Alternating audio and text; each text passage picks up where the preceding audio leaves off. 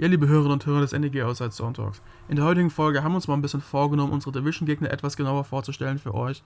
Und infolgedessen haben wir Henry von den German Seahawkers, Joshua von der German Bird Gang und Marcel von der Rams Germany eingeladen, um mal so ein bisschen über die jeweiligen Teams zu sprechen und einfach ihre Meinung auch über die Niners zu erfahren.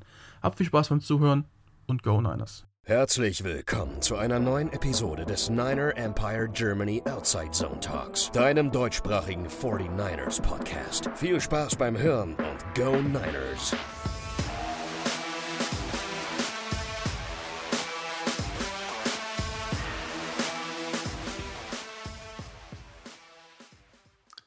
Ja, hallo und herzlich willkommen zu einer neuen Ausgabe des NEG Outside Zone Talks.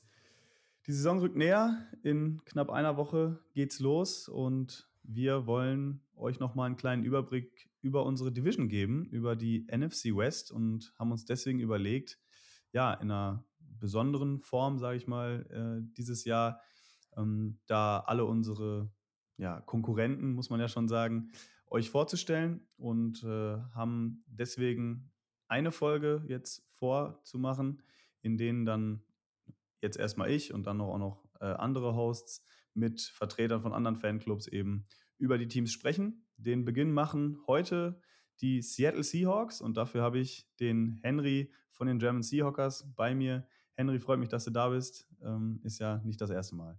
Ja, servus und äh, vielen Dank für die Einladung auf jeden Fall. Ja, freut mich auch sehr, dass es jetzt noch so äh, spontan geklappt hat und ähm, ich weiß nicht, Henry, vielleicht ganz kurz noch für die Leute, die euch noch nicht kennen, äh, zu dir und deiner Person. Ähm, was macht ihr bei den German Seahawkers? Ähm, wo kann man euch äh, erreichen? Und ähm, ja, vielleicht ganz kurz einmal nur. Ja, wie gesagt, äh, German Seahawkers ist ja ein Begriff, den die meisten Fanclub-Mitglieder von euch kennen dürften. Äh, ich glaube, wir sind der größte äh, Fanclub in Deutschland, deswegen muss ich, brauche ich mich, glaube ich, gar nicht, kann ich mich, glaube recht kurz halten auch. Ähm, ja, ich bin der Henry, ähm, die German Seahawkers findet ihr auf allen gängigen äh, Kanälen, Facebook, Twitter, Instagram und so weiter und so fort. Äh, mich zum Beispiel auch unter HenryWo12, könnt ihr mir gerne folgen. Gleich mal Werbung machen hier. Ähm, und genau, ähm, ich bin Teil der Redaktion von den German Seahawkers. Äh, also bin da seit, keine Ahnung, drei, vier Jahren ungefähr dabei. Ähm, und wir schreiben da Artikel, gerade während der Saison viele Previews, Recaps und äh, ja, ich bin auch Teil vom Podcast-Team, äh, wo wir dann auch gerade während der Saison, aber auch in der Offseason immer wieder mal äh, eben Folgen haben und jetzt geht es dann eben auch bald richtig los, dass wir dann zweimal pro Woche irgendwie auch wieder genauso wie in schriftlicher Form Previews und Recaps machen. Äh, genau, das ist so das, was ich äh, bei, bei den German Circus mache und was, was wir auch als Rekreation äh, machen. Ansonsten gibt es noch die üblichen Sachen wie äh, ja, Fanclub-Treffen oder eben untereinander in regionalen Gruppen. Das macht ihr sicherlich auch bei euch in ganz Deutschland. Genau, genau, so ist es. Und ähm, nee, muss ich auch immer wieder sagen, also das, was ihr da für eine Arbeit leistet, ist, glaube ich, für alle Fanclubs oder zum Teil sogar auch für irgendwelche Redaktionen, glaube ich, in Deutschland ähm, da kann man zu, zu aufschauen, ist auf jeden Fall sehr, sehr vorbildlich. Vielen kann ich jedem, kann ich jedem nur empfehlen, auch bei dir bei, bei Twitter mal vorbeizuschauen. Gibt auf jeden Fall immer sehr äh, feurige und amüsante Takes zu den Seahawks. Also ja, da, feurige Takes, äh, sehr gut. So, so klingt es ganz gut, genau. Und ähm, genau, das ist, äh, wie gesagt, auch super, dass es wieder jetzt hier geklappt hat. Wir haben ja schon häufiger jetzt aufgenommen. Auch ähm, war ich, ich war ja auch dann bei euch jetzt vor ein paar Wochen zu Gast. Ja. Ähm, die Folge. Ich glaube, wir beide haben uns schon viermal oder so zusammen aufgenommen, kann es sein? Oder drei? Ja, ja, das ist, ja, doch, ich glaube auch. Ja, ja das ja. ist schon äh, häufiger der Fall gewesen. Aber wird ja nicht langweilig. Passieren ja immer äh, neue Dinge, deswegen. Ähm, also, wann machen wir jetzt mal den Crossover-Podcast auf zusammen, Lars? ja, ich glaube auch, ne? Ähm, müssen wir so einen 49 Seahawks-Podcast Die Podcast-Welt braucht noch einen Podcast. Einen noch. einen noch, glaube ich. ich glaube auch. Ja. Nee, also es wäre aber auch, wär auch was Neues, ne? Also so ein Konkurrenten-Podcast, also. Ich muss ja, sagen, ich reg mich immer schon halb drüber auf, wenn es dann wieder einen neuen und wieder einen neuen Podcast gibt. Naja. Ja, aber ich, ich will, man will ja niemandem irgendwie äh, böse sein oder so, Nein. soll ja jeder machen, ne? finde ich ja auch. Aber es ist halt wirklich irgendwann, ist, ist die Nische dann auch mal bedient, ne? Aber naja, muss ja jeder selber wissen. ähm, nee, nee, so ist es. Wie gesagt, die Podcast-Folge von mir und, und Henry und äh, Jonas war es, glaube ich. Ja. Ähm, ist auch online bei euch, also wer da noch Lust hat, mal reinzuhören, müsst, könnte da vorbeigucken. Da gibt es auch eben die Folgen zu den anderen Teams auch als Einzelfolge, jetzt nicht wie bei uns als eine äh, zusammengefasste Folge. Also wer da noch mal Lust hat. auch da gerne mal reinschauen. Ja, Henry, dann lass uns äh, auch schon zum Thema kommen. Wir wollen da gar nicht so lange um heißen Brei äh, herumreden. Ähm, soll jetzt gar nicht so viel um die 49ers gehen, sondern eben um ja, dein Team, die Seattle Seahawks. Mhm. Und ähm, ich weiß nicht, für unsere Hörerinnen und Hörer, die ja vielleicht jetzt nicht so drin sind, was die Seahawks angeht, das werden ja, die meisten werden ja so die großen Schlagzeilen mitbekommen, aber nicht die ja auch kleineren Signings oder so, sage ich mal. Ähm, wenn du einmal den bisherigen Verlauf der Offseason so aus eurer Sicht zusammenfassen könntest, ähm, wie ist der Draft gelaufen, was waren so die wichtigsten Zu- und Abgänge äh, in der Free Agency und ähm, ja, wie ist das so aus eurer Sicht zu mhm. bewerten gewesen? Ja, genau. Also die Offseason äh, hat wie schon in den letzten zwei Jahren ähnlich angefangen mit so alljährlichen äh, Russell Wilson Trade-Gerüchten, die sich dann aber auch irgendwie wieder verflogen haben nach kurzer Zeit äh, und eben dem ja fast schon traditionell frühen Playoff aus der Seahawks äh, zu an, Anfang dieses Jahres ähm, gegen die Rams. Ähm, genau, äh, dann kam die Free Agency auf die Seahawks zu. Ähm, kann ich mal kurz auf die wichtigsten äh, Coaching-Changes und Spieler-Ab- und Neuzugänge eingehen. Also, da ist zuallererst mal zu nennen, dass die Seahawks sich von eben dem Offensive Coordinator Brian Schottenheimer getrennt haben, angeblich wegen philosophischer Differenzen, so das Wording von Pete Carroll. ähm, was da genau dahinter steckt, das weiß, glaube ich, nur Brian Schottenheimer und Pete Carroll. Ähm, jedenfalls ähm, kommt jetzt äh, oder ist jetzt gekommen Shane Weldron, äh, der Passing Coordinator bei den Rams war. Ähm, der jetzt so ein bisschen eine, die neue Offense implementiert, aber da wird jetzt nicht alles komplett neu sein, sondern es werden halt eben neue Elemente eben eingebaut, die auch, das hat man in der Preseason im letzten Spiel schon so ein bisschen gesehen, mehr so dem der Rams ähneln wird wahrscheinlich. Also äh, vielleicht auch mehr 12 Personnel mit, äh, mit zwei Tight Ends auf dem Spielfeld. Es soll mehr äh, Two-Minute-Offense geben, ähm, mehr Intermediate Game, also dieses, man kann auch diese 10, 15 Yard besser auch über die Mitte, wo sich Wilson auch immer wieder schwer getan hat. Ich rechne auch damit, dass es mehr Play-Action geben wird, äh, dass Wilson mehr aus der Pocket bewegt werden wird und dass es wie eben bei den Rams dann mehr mehr Outside-Zone-Elemente auch im Run-Game gibt, ähm, mehr Snaps an der Center zum Beispiel und ja, auch, auch engere Formationen, die man von den Rams kennt. Ähm, das nur jetzt so ein bisschen grober Abriss, wie die neue Offense vielleicht aussehen wird, äh, jetzt bezogen auf den Coaching-Chains, äh, der wahrscheinlich auch der wichtigste ist bei den, bei den Seahawks. Ähm, wahrscheinlich wichtiger als jegliche Neu, äh, Neuzugänge oder, oder Abzu Abgänge bei den Spielern. Ähm, wenn man jetzt zu dem, zu dem Spielermaterial kommt, äh, der wichtigste Abgang sicherlich ähm, der von Cornerback Shaquille Griffin. Also Griffin war jetzt letztes und vorletztes Jahr der Nummer 1 Cornerback, der ähm, jetzt nach Jacksonville ging ähm, und ja in der Free Agency, glaube ich, der höchstbezahlte Cornerback war. Nichtsdestotrotz, aus meiner Sicht ist, dieser Abgang verkraftbar, weil Griffin, wie bei euch zum Beispiel Akello Witherspoon, gerade im letzten und vorletzten Jahr einfach zu inkonstant war, um ja so ein hohes Gehalt, 15 Millionen pro Jahr kriegt er jetzt, glaube ich, zu rechtfertigen. Weitere, ja, wichtige Abgang, da geht so, auch so eine kleine Ära zu Ende, ist die von, äh, ist der von Linebacker KJ Wright, der ja letztes Jahr könnte man argumentieren, der beste Linebacker der Seahawks war, gerade was die Coverage angeht. Ansonsten gab es jetzt nicht diese großen Abgänge. Zum Beispiel äh, hat sich der Nummer 3 Receiver der Seahawks, David Moore, zu den Panthers verabschiedet. Ähm, Greg Olson, der Nummer 1 Tight End letztes Jahr, äh, ist ins Retirement gegangen. Aber ansonsten jetzt nichts großartig Nennenswertes. Ähm, äh, was die Zugänge angeht, ähm, Right Guard Gabe Jackson, das ist einer meiner Lieblingsmoves der Seahawks in dieser Offseason, ist nur ein Fünftrunden-Pick von den Raiders gekommen. Gabe Jackson ist ja ja, die letzten Jahre einer der besten äh, Guards in der NFL gewesen.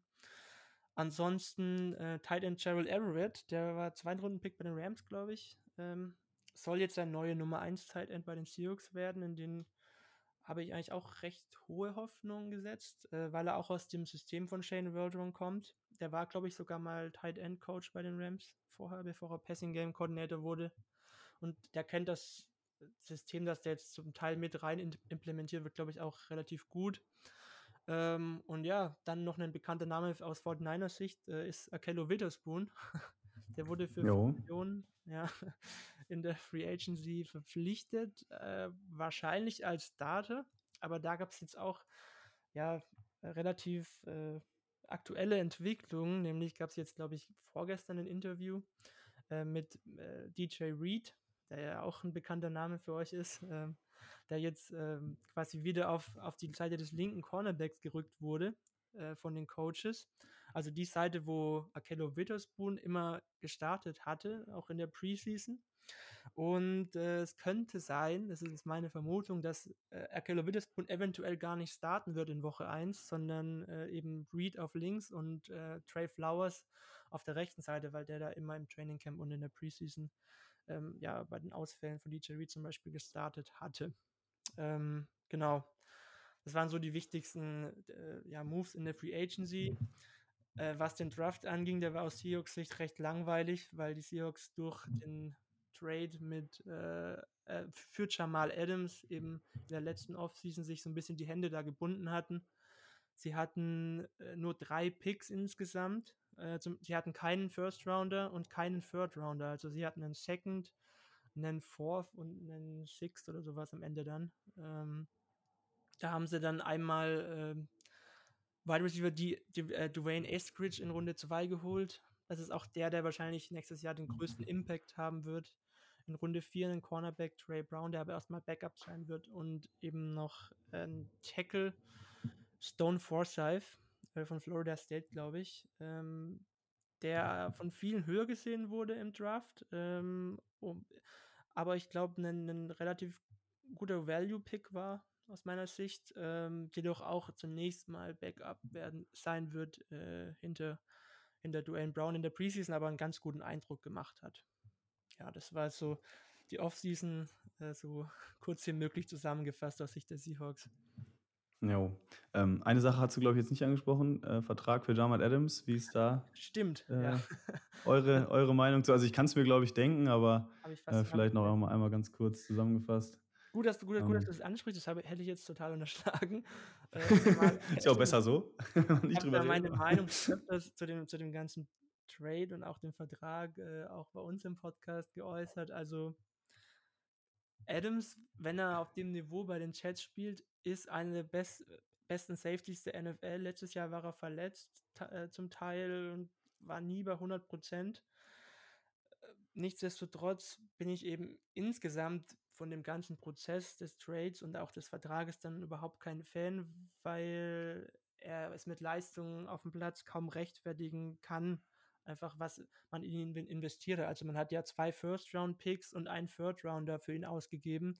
Dann noch äh, den damaligen Starting Safety Bradley McDougall zu den Jets geschickt, ähm, der jetzt auch kein schlechter war, das war halt ein solider, solider Starting Safety, würde ich sagen. Ähm, dann noch der Vertrag jetzt, 17,5 Millionen, schießt den Safety-Markt so ein bisschen aus den Angeln. Das alles zusammen gesehen, selbst wenn er letzt, nächstes Jahr auf All-Pro-Niveau spielt, ist aus meiner Sicht nicht so richtig zu rechtfertigen, wenngleich ich schon äh, damit abgeschlossen hatte und es für mich zu erwarten war, dass man Jamal Adams am Ende dann diesen Vertrag geben wird. Ja, ich glaube, ähm, das hast du schon gut so gesagt. Also, das ist ja eine ähnliche Diskussion wie bei den Linebackern oder wie bei Fred Warner jetzt beispielsweise auch bei den Niners. Ähm, ja, wobei halt da jetzt der Prozess jetzt nicht so negativ zu bewerten ist. Ne? Es war ja ein ja, äh, Fred ja. Warner Drittrundenpick. Ähm, aber ja, ich glaube, äh, dass das, wie die Seahawks das da jetzt gehandhabt haben, ähm, haben sie sich in eine ziemlich ungünstige Situation jetzt gebracht. Ich glaube, wenn man dann jetzt den Vertrag ihm nicht gegeben hätte, dann hätte es auch Kritik gegeben. Deswegen war man da jetzt irgendwie in einer Lage, wo man nicht so irgendwie handeln konnte, als dass es irgendwie alle zufriedenstellt. Ähm, aber naja, ich, ich drücke die Daumen, dass er zumindest in den Spielen, wo es nicht gegen die 49ers geht, auch dann äh, so performt, dass es dann auch sein Gehalt rechtfertigt. Ja, ich, hätte, ich hätte ähm. sogar noch mit einem schlimmeren Vertrag gerechnet, weil die Leverage von Jamal Adams einfach so hoch war. Also, da sind 17,5 Millionen auch gerade so verkraftbar, aber ich hätte auch, ich wäre von 20 Millionen nicht überrascht gewesen, muss ich ganz ehrlich sagen. Ja, wird auf jeden Fall interessant zu sehen sein, wie sich jetzt dann der, der Markt da entwickeln wird, auch bei den Safeties, die dann ähm, ja, noch, noch besser covern können und eben auch diese Fähigkeiten mitbringen. Ähm, da wird sicherlich bald genug geben, die dann auch in ähnliche Sphären aufsteigen werden. Ja. Man darf wirklich gespannt sein. Jo, ähm, ansonsten, genau, du hast es gerade schon ein bisschen äh, angerissen. Ich hatte jetzt hier aufgeschrieben, kurzen Überblick über das Camp und, und die Preseason-Spiele. Ich glaube, die Preseason-Spiele an sich sind ja jetzt vom Ergebnis her äh, nicht so relevant, aber ähm, ja. gab es da irgendwie Spieler, die, ja, sage ich mal, ein bisschen wie Phoenix aus der Asche oder so aufgestiegen sind, die man nicht so auf dem Zettel haben konnte oder ähm, die da ihre Rolle jetzt äh, verfestigt haben? Du hast ja eben schon gesagt, die Jerry zum Beispiel, der sich mhm. da als Starter auf der Corner-Position hervorgetan hat. Ähm, Gab es da irgendwelche Entwicklungen, sage ich mal, die, ja, die man jetzt auch als Neutraler so im Blick haben könnte, vielleicht auch hinsichtlich Fantasy oder sowas? Okay, ähm, zunächst mal, welche Spieler haben sich zum Beispiel in den Preseason-Spielen vorgetan? Eigentlich vor allem Spieler, die jetzt teilweise gar nicht den Cut ins 53er-Roster geschafft haben und eher Richtung Practice Squad gehen. Äh, ähm, insgesamt ähm, bin ich gehypt bei manchen Spielern. Gerade zum Beispiel bei Spielern, bei den Training Camps halt, also es gab immer wieder eben diese Training Camp Berichte halt, die wir, von denen wir halt jetzt nichts zu sehen bekommen, sondern die wir jetzt einfach nur aus den Medien lesen können. Ähm, da gibt es halt Spieler, die einen guten Eindruck gemacht haben, wie zum Beispiel Spieler wie Marquise Blair, das ist quasi Slot Cornerback slash Safety Hybrid, auf den ich sehr gehypt bin. Äh, da hoffe ich mir eine richtig gute Saison, weil er jetzt die letzten zwei Jahre immer wieder verletzt war. Also der hatte letztes Jahr einen Kreuzbandriss und ich hoffe, dass er dieses Jahr, also der war letztes Jahr der Starter gewesen auf Slot Cornerback, hat sich dann in Woche zwei, glaube ich, das Kreuzband gerissen. Kann dieses Jahr hoffentlich mal zeigen, äh, wie gut er wirklich sein kann. Dann zum Beispiel Daryl Taylor, äh, Pass Rusher bei den Seahawks, äh, hat, soll im Camp auch einen guten Eindruck gemacht haben und der hat tatsächlich auch in der Preseason ein paar sehenswerte Pass Rushes gezeigt und auch mit einem Sack für Aufsehen gesorgt. Ähm, wie gesagt, letztes Jahr Second Round Pick, hat letztes Jahr aber auch kein Spiel gemacht, weil er sich auch äh, eben verletzt hatte, beziehungsweise nie fit geworden ist. Hat, glaube ich, auch nie äh, im, im Camp mitgemacht gehabt. Ähm, ansonsten soll auch ähm, Gerald Everett, der Tight End, hervorgestochen haben, der ja dann basically bei den Seahawks ist der erste Tight End, meistens auch der dritte Receiver, also noch vor dem dritten Wide Receiver der eben aus, aus meiner Sicht das, Intermediate Passing Game sofort besser machen kann. Ähm, wie du auch schon gesagt hast, äh, auf die Preseason-Spiele an sich gebe ich auch kaum was. Also Russell Wilson hat da zu Recht auch keinen Snap gesehen. Äh, in der Preseason ist man jetzt 1 und 2 gewesen. Gegen die Broncos Starter haben die Backups mies ausgesehen. Da gab es eine Klatsche. Gegen die Chargers dafür dann einen 29-0-Sieg. Also, wie gesagt, da, da gebe ich kaum was drauf. Ähm, Ansonsten, ähm, jetzt die Frage Richtung Fantasy noch, ne? Mhm.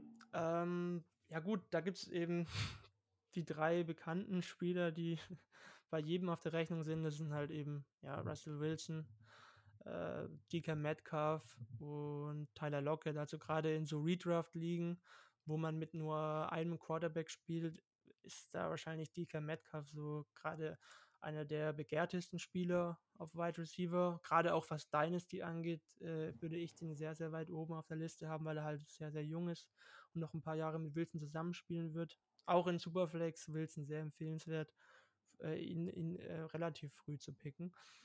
Ähm, ansonsten ja auf Tight End äh, könnte ich mir vorstellen, dass äh, Gerald Everett so ein kleines Breakout-Jahr verglichen mit mit seinen ja, Stats aus äh, Zeiten bei den Rams hat.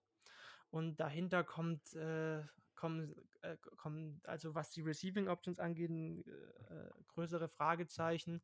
Ansonsten ist eigentlich nur noch Fantasy relevant, eben ja, Running Back Chris Carson, ähm, der jetzt eben dann äh, ein Resigning hatte diese Offseason.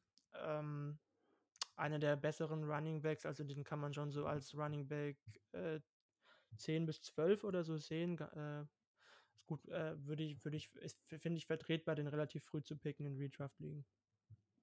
Ja, ich weiß nicht, das ist jetzt vielleicht auch ein bisschen aus Eigeninteresse.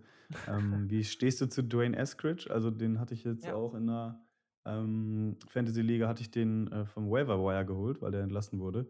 Ähm, war ich eigentlich ganz froh, ihn bekommen zu haben. Ähm, ich weiß nicht, wie, wie kannst du oder wie würdest du ihn einschätzen jetzt schon für diese Saison? Oder würdest du sagen, eher langfristig dann vielleicht ähm, mal eine Investition wert?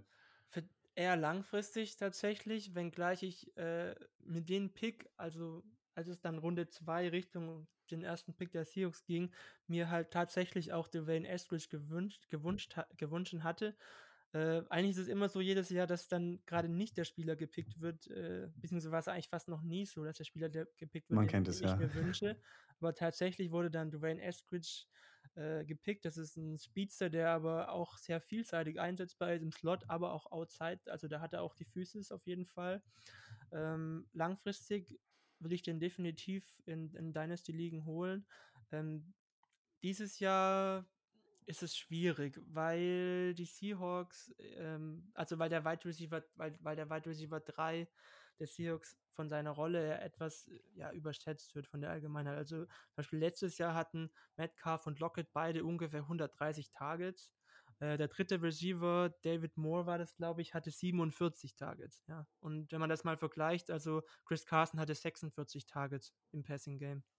Also der Tight End Nummer 1, Gerald Everett, ist da schon deutlich Fantasy-relevanter, äh, auch jetzt nächstes Jahr als ähm, äh, Dwayne Eskridge.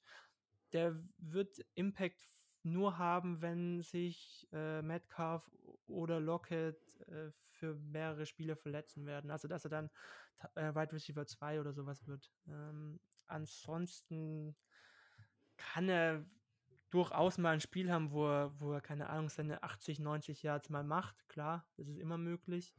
Äh, da hat auch der dritte Receiver der Seahawks letztes Jahr mal zwei, drei Spiele dabei gehabt von dieser Kategorie, aber insgesamt würde ich da noch nicht ganz so viel draufsetzen, was jetzt nur nächstes Jahr angeht. Beziehungsweise ja, jetzt die kommende klar. Saison halt. Mhm. Ja, gut zu wissen auf jeden Fall. Ähm, werde ich mir dann mal äh, zu Herzen nehmen und mal schauen, inwiefern man den dann auch mal äh, reinschmeißen kann, auch so Matchup-bedingt oder so. Ja. Ähm, muss man mal schauen. Ähm, als nächstes, äh, wo wir jetzt so ein bisschen, äh, sag ich mal, abgehakt haben, was so passiert ist und äh, auf wen man da schauen sollte, ähm, vielleicht allgemein zu, zu, eurem Roster oder zum, zum Dev-Chart. Ähm, Coaching-Staff hat es ja eben auch schon ein bisschen angesprochen.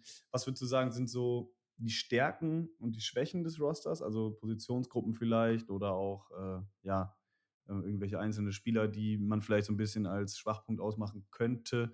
Ähm, ich glaub, glaube, die meisten können sich irgendwie denken, klar, Russell Wilson, DK Metcalf, die Offense. Ähm, mhm. aber gibt es da vielleicht irgendwo ja, Spieler oder in der Defensive irgendwie im Defensive Backfield Spieler, wo du sagst, ja, auf den könnte man achten, äh, der könnte auf jeden Fall vielleicht mhm. auch ein Breakout hier haben oder so. Ähm, oder wo ihr sagt, hm, mit dem oder der oder mit der Position habt ihr noch ein bisschen Bauchschmerzen. Ähm, Breakout-Kandidaten auf jeden Fall auf Defensive Back, habe ich ja schon angesprochen gehabt, könnte Marquise Blair sein. Ähm, ansonsten einer der unterschätzteren Spieler in äh, der Secondary der Seahawks ist nach wie vor aus meiner Sicht Free Safety Quandre Dix. Der war letztes Jahr meiner Meinung nach zumindest der beste Safety bei den Seahawks. Ähm, also hatte für mich einen größeren Wert oder ja, Impact als einen Jamal Adams. Ähm, du hast schon angesprochen, also die klare Stärke bei den Seahawks ist ganz einfach äh, die Kombination aus Russell Wilson, DK Metcalf, Lockett, äh, ja, Everett und hoffentlich Eskridge als einer der besseren dritten Receiver der NFL und einer soliden O-Line über das Passspiel. Also darüber wird, werden die Seahawks ihre Spiele gewinnen müssen. Das ist deren Bread and Butter. Ähm, auf die Defense wird man sich äh, leider nicht verlassen können. Ja, also die Offense ist schon die klare Stärke der Seahawks.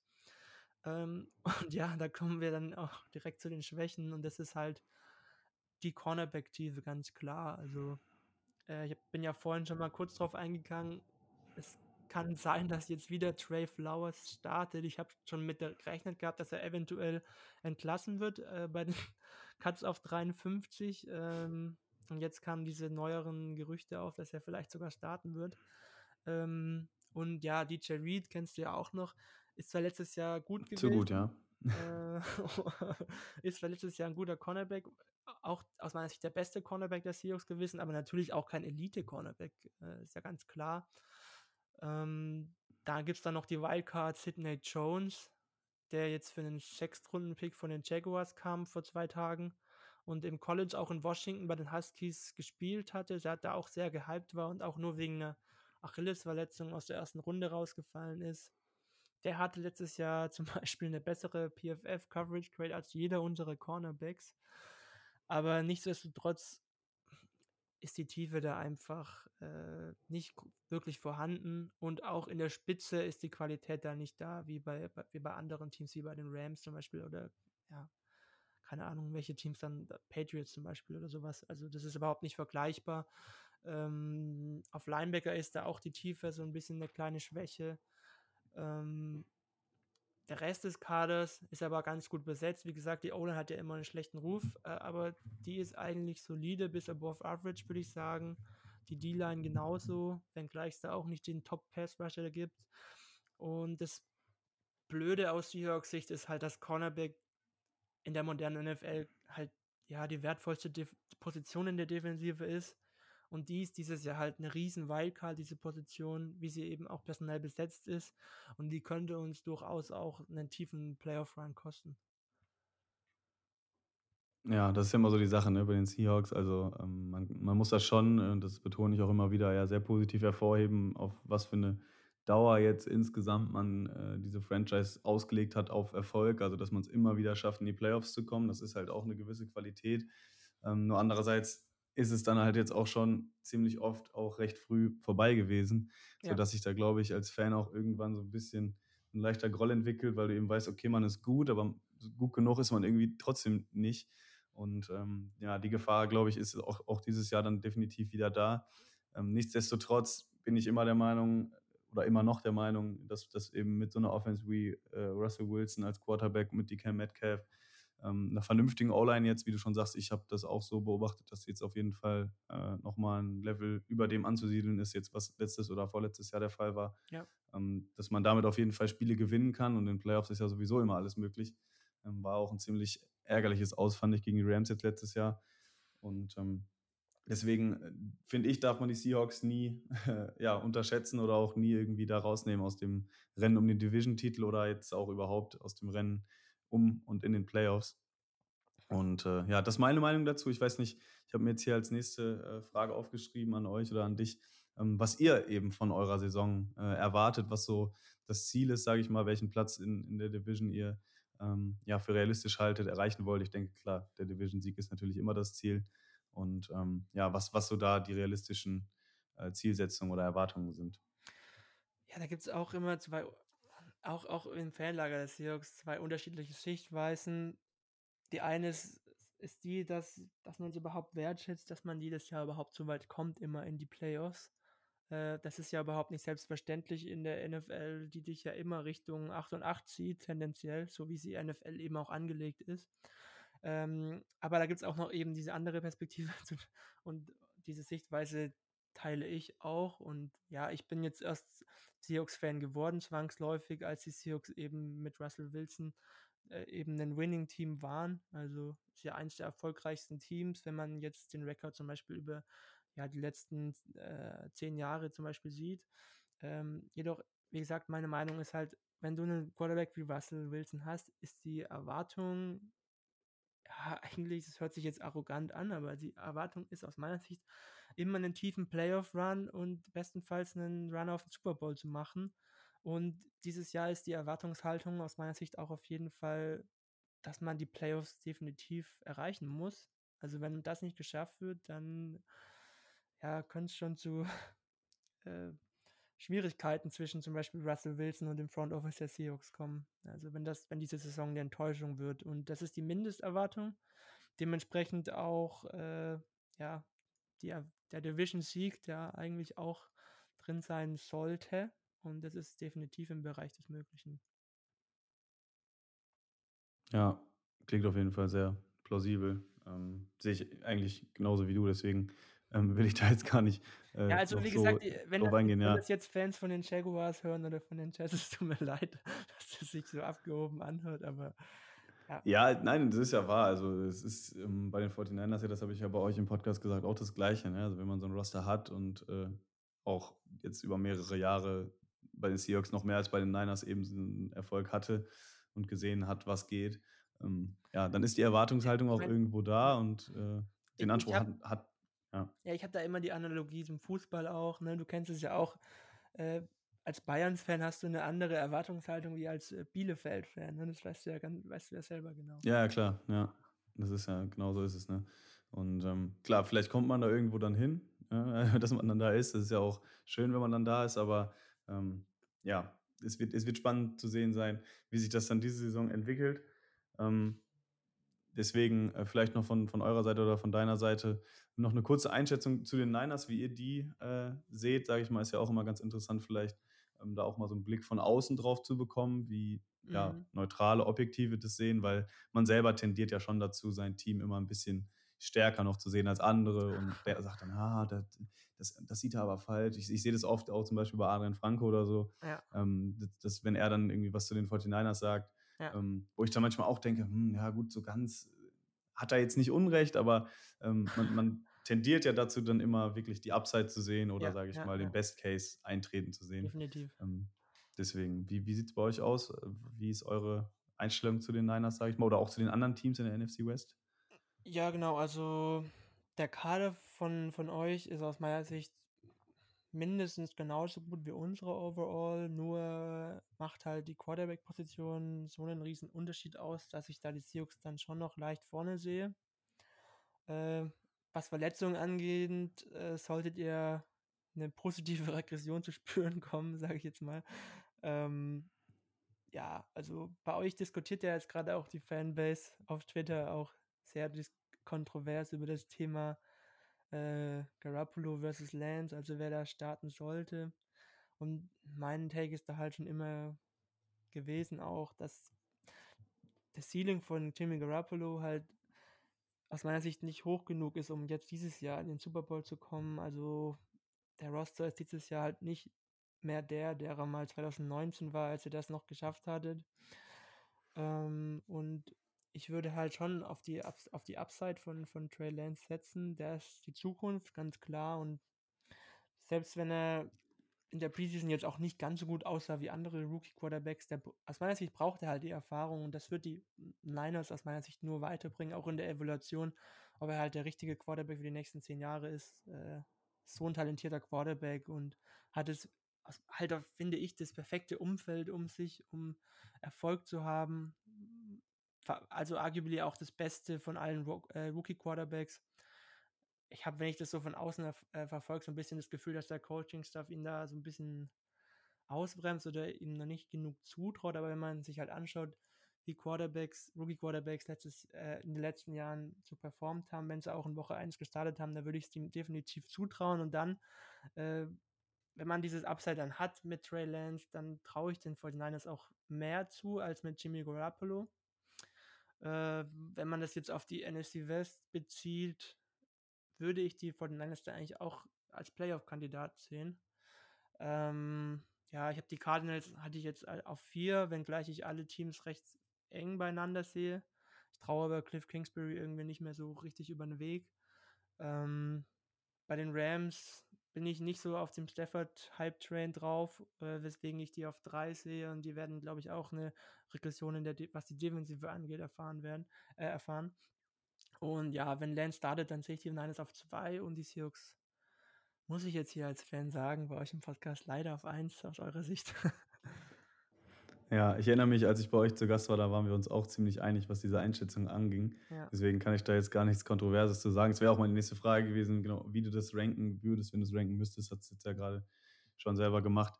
Ähm, wie gesagt, ich sehe es ähnlich, äh, auch aus den gleichen Gründen. Also ich bin von Kingsbury noch nicht so äh, überzeugt und auch ehrlicherweise von äh, Callum Murray ähm, noch nicht so krass. Also ich weiß, dass er wirklich ein super, super Talent ist und auch da wirklich wahrscheinlich, wenn er seine Fähigkeiten komplett abruft, ähm, die Liga so zerstören kann, wie wir es schon von anderen QBs gesehen haben.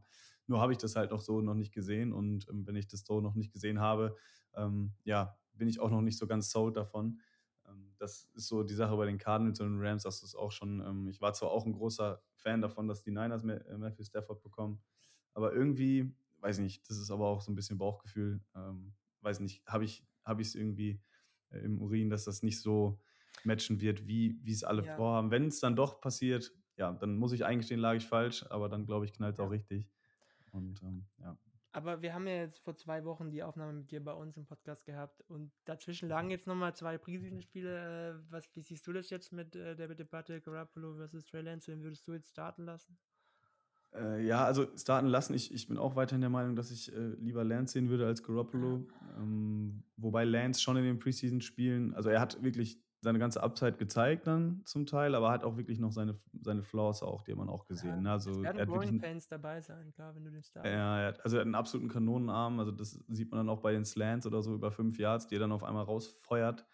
Ähm, aber auch Touchwürfe dabei, wo du denkst, oh, das geht ja scheinbar doch. Mhm. Und ähm, deswegen, es gibt ein Problem jetzt natürlich, ich weiß nicht, ob du es mitbekommen hattest, er hat, glaube ich, eine kleine Verletzung am Finger oder so. Ich weiß nicht, ob ah, das, okay. ich glaube, ja. Finger verstaucht oder sowas ähnliches. Also setzt jetzt eine Woche aus. Ähm, wird wohl reichen für Week 1, aber ich glaube, äh, dass das dann so der letzte ausschlaggebende Punkt ist, dass Garoppolo starten wird in Woche 1 nochmal. Ähm, Im letzten Preseason-Spiel war es ja auch so, dass die 49ers dann einfach in den Drives durchgewechselt haben. Ja, das werden wir sicherlich auch sehen in Woche 1, wenn er da fit ist. Ja, muss man mal. Also ich, ich glaube schon, dass Garoppolo noch so der, der Starter sein wird, dass Lance dann, wenn vielleicht so mal bei kurzen Third Downs oder ähm, auch an der Goal-Line reinkommt. Mhm. Ähm, ich glaube, dass das jetzt auch so ein Move war, um auch ein bisschen Detroit äh, ja, schlaflose Nächte zu bereiten, mit dem, was Shanahan da im letzten Preseason-Spiel gemacht hat. Aber das wird man sehen. Ähm, aber wie du sagst, ich glaube auch langfristig äh, wird es Trey Lance sein, der spielen wird, ähm, weil, wenn man sich die letzten Jahre anguckt, äh, bei Garoppolo war immer irgendwas, ob es jetzt eine Verletzung war oder so, ähm, aus welchem Grund auch immer der dann nicht gespielt hat. Äh, ob es jetzt wirklich ist, dass Lance besser ist oder weil Garoppolo verletzt ist, ähm, ich denke, früher oder später wird Lance dann spielen. Ich hoffe, dass bis dahin noch nicht so allzu viele Spiele irgendwie äh, unnötig verloren worden sind, ähm, wo man sagen würde, ja gut, hätte, hätte Lenz mal von Anfang an gestartet. Aber das ist, wie gesagt, Zukunftsmusik und ähm, hey, die Argumentation bin sehr gespannt. ist ja immer andersrum eigentlich. Ne? Ja, ja, klar. Ja, Wobei, ähm, ja. ja. also, ja, ist, für mich ist halt so, dass, dass Lance ist so ein junger Quarterback und da kannst du eigentlich nur gewinnen und das Ziel ist jetzt dieses Jahr wahrscheinlich noch nicht auf den, auf den Super Bowl, deswegen ist da meine Philosophie immer, dass man da direkt den jungen Quarterback startet, auch wenn der eben seine, seine Growing Pains haben würde. Ne? Absolut. Wobei ja. ich muss auch sagen, ich habe jetzt diese Preseason nicht großartig intensiv verfolgt, aber immer mal wieder diese Drives von Trey Lance mit angeschaut, insgesamt bei den Rookie Quarterbacks halt. Ich habe das Gefühl gehabt, dass, dass Shanahan noch definitiv nicht alles gezeigt hat, was man mit, mit Trey Lance so anstellen kann und mit seinen Fähigkeiten auch, mit seinen athletischen Fähigkeiten. Ja, ja, bewusst wahrscheinlich auch, ne? Um A, irgendwie Verletzungsgefahr zu minimieren und B, ihn eben dann auch, falls es dann mal nötig wird, und es wird ja nötig werden, dass, dass er aus der Pocket die Pässe dann werfen ja. muss, ähm, in, in manchen Drives, wenn man hinten liegt oder so, oder in Two-Minute-Situationen, ähm, dass er da dann auch darauf vorbereitet ist. Und er hat ja auch davor einfach ein ganzes Jahr nicht gespielt. Ähm, ich denke, dass jede, jedes Rap oder jeder Rap dann wichtig war für ihn. Mhm. Und ähm, hoffe, dass das auch dann ja, sich auszahlt, früher oder später. Ja. Jo, ähm, das soll es auch schon gewesen sein eigentlich, was die Preview der Seahawks angeht. Ähm, wir machen dann weiter gleich mit dem nächsten Teil und äh, dann kommt noch der dritte Teil hinterher. Ähm, da werdet ihr dann ähm, David und oder Moritz hören. Und äh, ich bedanke mich auf jeden Fall bei dir, Henry, dass das noch so äh, spontan geklappt hat. Ja, gerne. Und äh, wünsche euch eine erfolgreiche Saison. Wir werden uns definitiv nochmal ähm, ja, hören, denke ich, äh, wenn es dann äh, auf die Spiele der Niners gegen die Seahawks zugeht. Ist ja auch wieder zweimal dieses Jahr. Ja, vielen Dank und euch auch vor allem eine möglichst verletzungsfreie Saison dieses Jahr. Ja, ja, danke, danke. Jo, das äh, soll es gewesen sein und ähm, die anderen machen dann weiter. Von mir ein Ciao und bis bald. Ja, lieber Lars, das ging jetzt schneller als gedacht. Äh, einen Tag später haben wir hier eine neue Aufnahme und es freut mich sehr, äh, dass wir heute mit einem Vertreter der Arizona Cardinals beziehungsweise respektive mit der German Bird Gang zu tun haben. Und da begrüße ich ganz herzlich den Joshua. Ja, wunderschönen guten Tag, David. Danke, dass ich hier sein darf. Ähm, ja, freue mich. Wird eine spannende Saison auf jeden Fall. Und genau aus diesem Grund äh, wollen wir diese Folge äh, für euch aufnehmen. Das hatte Lars ja vorhin auch schon eingeleitet. Und ähm, unser nächstes Team sind die Arizona Cardinals. Und äh, wir hatten ja letzte Saison auch eine etwas intimere Beziehung zu diesem Team aufgebaut, weil äh, wir ja bekanntlich die letzten Saisonspiele, unsere Heimspiele, weil das äh, Santa Clara, Santa Clara County äh, einen Riegel vor Heimspiele im Levi Stadium geschoben hatte, unsere Spiele im State Farm Stadion, äh, äh, Stadium der Arizona Cardinals ausgetragen haben. Aber bevor wir uns jetzt ein bisschen genauer mit den Arizona Cardinals befassen, äh, würde ich dich nochmal bitten, Joshua, dass du vielleicht ein, zwei äh, äh, Worte noch zu dir sagst und vor allen Dingen auch noch zur German Bird Gang, also dem äh, Fanclub und ihr seid ja auch ein eingetragener Verein, habe ich gesehen, dass du einfach nochmal für unsere ZuhörerInnen äh, vorstellst, wie ihr euch organisiert äh, und äh, wie das so zustande gekommen ist. Ja, klar, kein Problem. Ähm, Also zunächst zu mir. Wie gesagt, Joshua mein Name. ähm, bin jetzt seit anderthalb Jahren bei der Bird Gang. Mittlerweile auch, wie gesagt, äh, wie du präsentiert hast, eingeschriebener Verein. Ähm, uns gibt es aber schon länger als die anderthalb Jahre. Wir haben schon einiges organisiert. Ähm, wir haben zum Beispiel im Rahmen des Vereins äh, schon Reisen darüber organisiert, waren schon öfter in Glendale auch gewesen. Ähm, prinzipiell findet man uns überall, wo es Social Media gibt. Wir haben Twitter, Facebook, Instagram und äh, dementsprechend haben oder sind die Abteilungen bei uns auch aufgeteilt. Also wir haben da so eine Organisationsstruktur, äh, wo jeweils ein Team für die jeweilige Plattform zuständig ist. Und insofern erreicht man uns immer und überall. Haben auch einen eigenen Podcast auf Spotify und äh, sonstigen ähm, also ne, Podcast-Anbietern. Und insofern ähm, und äh, insofern covern wir halt die Arizona Cardinals das ganze Jahr über, ob Offseason oder Preseason oder Season oder whatever. Ähm, wir sind mit am Start und äh, wir sind ja auch schon mal mit euch in Kontakt gekommen ein paar Mal. Ähm, haben ja auch schon bei uns im Podcast euch zu Gast gehabt und äh, wollen natürlich schauen, dass wir die Beziehung weiter ausbauen. Ja, auf jeden Fall. Ich hatte im Vorfeld jetzt nochmal auch äh, ein, zwei Gespräche natürlich im Podcast-Team. Also da sowohl die etwas äh, älteren Mitglieder, sage ich jetzt mal so, oder die, die schon ein bisschen länger mit dabei sind, jetzt nicht nur vom Alter gesehen, die haben durchaus Kontakte und haben sich mal in Oberhausen bei so Fan-Treffen rund um die NFL kennengelernt. Aber auch äh, die Jüngeren oder die jetzt noch nicht so lange dabei sind, tauschen sich natürlich auch im Social-Media-Bereich öfter aus. Und das finde ich auch eine schöne Entwicklung. Gab ja auch doch auch in unserer Division einen größeren Austausch, gerade in, äh, seit der letzten Saison, auch zwischen den äh, Fangruppierungen. Und das ist doch wirklich eine sehr, sehr schöne Entwicklung. Und da würde ich die erste Frage direkt auch an dich stellen. Wie ist denn jetzt der bisherige Verlauf bei euch gewesen in der Offseason erstmal aus eurer Sicht? Äh, könntest du das vielleicht einfach mal kurz zusammenfassen und was so eure größten Zu- und Abgänge waren? Ähm, wer uns so ein wenig zumindest verfolgt hat, der wird ja mitbekommen haben, dass so die erste größere Off-Season-Transaktion ähm, überhaupt stattgefunden hat, war, dass wir JJ Watt gesigned haben, der ja dann aus Texas, sage ich mal, raus ist und äh, jeder wollte ihn haben und die Cardinals haben bekommen. Danach hat er gesagt, ach ja, komm, der hat eh nichts mehr im Tank. Ne? Also das ist dieses typische, wir haben ihn nicht, jetzt sind wir jetzt sind wir irgendwie cringe oder sowas, aber nichtsdestotrotz, die Offseason hat damit begonnen, wie gesagt, dass wir JJ Watt akquiriert haben. Ähm, am Ende haben wir Zayvon Collins äh, gedraftet an der 16. Stelle des NFL-Drafts. Ähm, wenn es bei uns Handlungsbedarf gab, dann in der Secondary, deswegen ähm, ist zum Beispiel Patrick Peterson in der Offseason gegangen zu den Minnesota Vikings und äh, wir hatten dann Malcolm Butler von den Tennessee Titans wiederum akquiriert. Jetzt äh, verbleibt unsere Offseason mit so einer etwas bitteren Note, weil Malcolm Butler sich letzte Woche, nee, nicht letzte Woche, zu letzten Montag, ähm, letzten Montag, eine halbe Stunde nachdem wir unseren Podcast aufgenommen hatten, äh, hatte sich Malcolm Butler dazu entschieden, aus persönlichen Gründen äh, Retirement, also die, die Rente, sage ich mal, in Betracht zu ziehen und ist mittlerweile auf der Reserved äh, Retired List und äh, somit erstmal nicht Teil unseres 53-Mann-Rosters. Also ein Spieler, worauf du dich natürlich gefreut hast, ähm, ist jetzt erstmal weg, hat das Guaranteed Money bekommen quasi und äh, wir stehen jetzt gerade erstmal so da und äh, insofern die Offseason hat gut angefangen.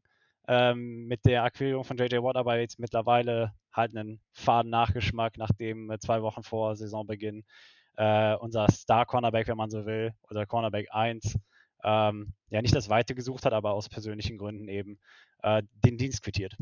Ja, das war sicherlich auch, äh, äh, also als wir das gelesen haben, dann doch sehr, sehr überraschend. Also wahrscheinlich nicht nur für äh, die Cardinals-Fans äh, auf der ganzen Welt, sondern halt auch für, für alle anderen NFL- äh, oder alle, die die NFL verfolgen. Und wie würdest du das beurteilen mit JJ Watt, äh, wenn wir jetzt so Richtung Offseason gehen, das Trainingscamp und die Preseason-Spiele? Ähm, wie hat er sich da präsentiert? Also zur Preseason muss man ja bei euch sagen, ihr hattet ja nur zwei statt drei Spiele, weil die Saints das Preseason-Game dann das letzte in Week, äh, Week 3 quasi noch äh, abgesagt haben. Wie war da dein Eindruck? Wer ist da so dann hervorgestochen? Und äh, du hast es gerade mit Butler schon erwähnt, äh, dass er dann äh, höchstwahrscheinlich sein Retirement vorzieht. Gab es noch irgendwelche Besonderheiten, irgendwelche Verletzungen? Gerade bei uns war das natürlich in der letzten Saison, wie euch ja bekannt ist, leider ein sehr, sehr leidiges Thema. Da sind wir ja zum Beispiel jetzt sehr, sehr gut äh, auf Holz geklopft äh, durchgekommen. Ja, ich, äh, es, es gibt ja auch wirklich, es gab ja auch über das Jahr hinweg die Memes. Nachdem wir gegen euch in Woche 1 gespielt und gewonnen hatten, ähm, hatte das bei euch ja auch nicht mehr wirklich viel mit Gesundheit zu tun. Das war ja wirklich, äh, also ich erinnere nur an diese Krankenwagen, oder ich erinnere mich immer noch an diese Krankenwagen-Memes mit einem 49er-Symbol anstelle von dem Kreuz drauf. Und es war schon, ja, es war, also ihr wart ja schon sehr verletzungsgeplagt. Und ähm, man, wie du sagst, äh, bei uns das dritte Preseason-Spiel ausgefallen oder beziehungsweise ähm, ja, doch ausgefallen wegen Hurricane Ida, der ja momentan tobt und äh, insofern, da ging natürlich Safety First. Ähm, hat natürlich für einige Rookies oder halt auch ähm, Second-Year-Player aus dem letzten Jahr zur Folge, dass denen so ein paar Valuable Raps gefehlt haben. Ne? Jetzt ähm, in den Preseason-Spielen, da wo du dann eigentlich auch als Rookie halt eben die Erfahrung sammeln möchtest, konntest du halt wieder nicht. Ähm, aber nichtsdestotrotz, wir hatten auch in unserer Podcast-Folge die Prämisse gestellt, dass das Hauptziel der Preseason ist, dass man gesund durchkommt, dass es keine größeren Verletzungen gibt und das haben wir auch geschafft. Ähm, Wäre Malcolm Butlers Abgang jetzt nicht gewesen, wären wir genau in der Konstellation in die Saison gegangen, in der man sich das vor der Preseason gedacht hätte. Ähm, JJ Watt und überhaupt auch unsere eigentlich Starting D-Line bis, bis zum Second String, also unsere fünf Starting D-Liner, wenn man so will, ähm, haben überhaupt keine Play Playing Time zum Beispiel gesehen. Ähm, Kyler Murray hat auch nur drei Drives gespielt im zweiten Preseason Game mit der Starting O-Line. Ähm, einfach weil die Prämisse des Teams und äh, auch überhaupt die Erwartungen einfach daran waren, dass alle gesund aus der Preseason kommen und das haben wir geschafft. Ja, na klar. Und jetzt war ja auch das durch die Saison neue Strukturierung mit dem Spieltag mehr ein Preseason-Game, wie allen ja. ja bekannt ist, weggefallen ist. Äh, und dann auch noch eigentlich für euch ja jetzt zwei Preseason-Games halt ausgefallen sind, ist das natürlich dann echt schwierig. Äh, Stelle ich mir an Kingsburys Stelle auch sehr, sehr schwierig vor, gerade was jetzt äh, vorgestern Nacht äh, halt äh, die Roster-Benennung betrifft, dass das wahrscheinlich ein bisschen mehr Kopfzerbrechen gemacht hat, als wenn man dieses Spiel halt auch noch hätte fahren können. Ja, wie du sagst. Und äh, es hat da sicherlich auch einige Surprise-Cuts gegeben bei uns und äh, andere Spieler, die es dann ins Roster geschafft, wo man geschafft haben, wo man sich vorher gedacht hat, ah, äh, ist das denn eventuell, sage ich mal, angemessen? Ähm, zum Beispiel Keyshawn Johnson, wer, wer jemandem, wenn, da, wenn, der Name jemandem was sagt, ähm, wurde am Ende gecuttet, wobei von ihm davon ausgegangen worden ist, dass er locker und easy das 53-Mann-Roster schaffen sollte. Ja, jetzt ist er bei den Eagles über die Waiver Wires geclaimed worden. Und ähm, ne, so schnell kann es gehen für die Spieler, die, die auf diese Raps angewiesen sind. Ähm, aber wenn man noch einen Spieler, sage ich mal, benennen müsste, der sich, oder ich benenne einfach noch zwei, die sich in der Preseason besonders rausgetan haben, okay, ich mache sogar drei draus, weil ich möchte Zayvon Collins und Isaiah Simmons in einem Satz erwähnen.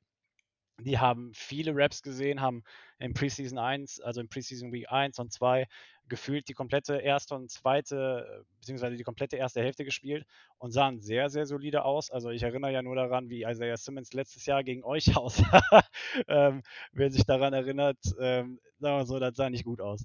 Äh, der ist so ein bisschen geschwommen, wusste nicht, was er zu tun hatte und äh, schwuppdiwupp war Raheem Mostert für 80 Yards unterwegs. Also von daher, ähm, das sah dieses Jahr schon wesentlich besser aus. Und ein weiterer Spieler, der sich äh, hervorgetan hat, vor allem in Preseason Woche 1, war eben Matt Prater.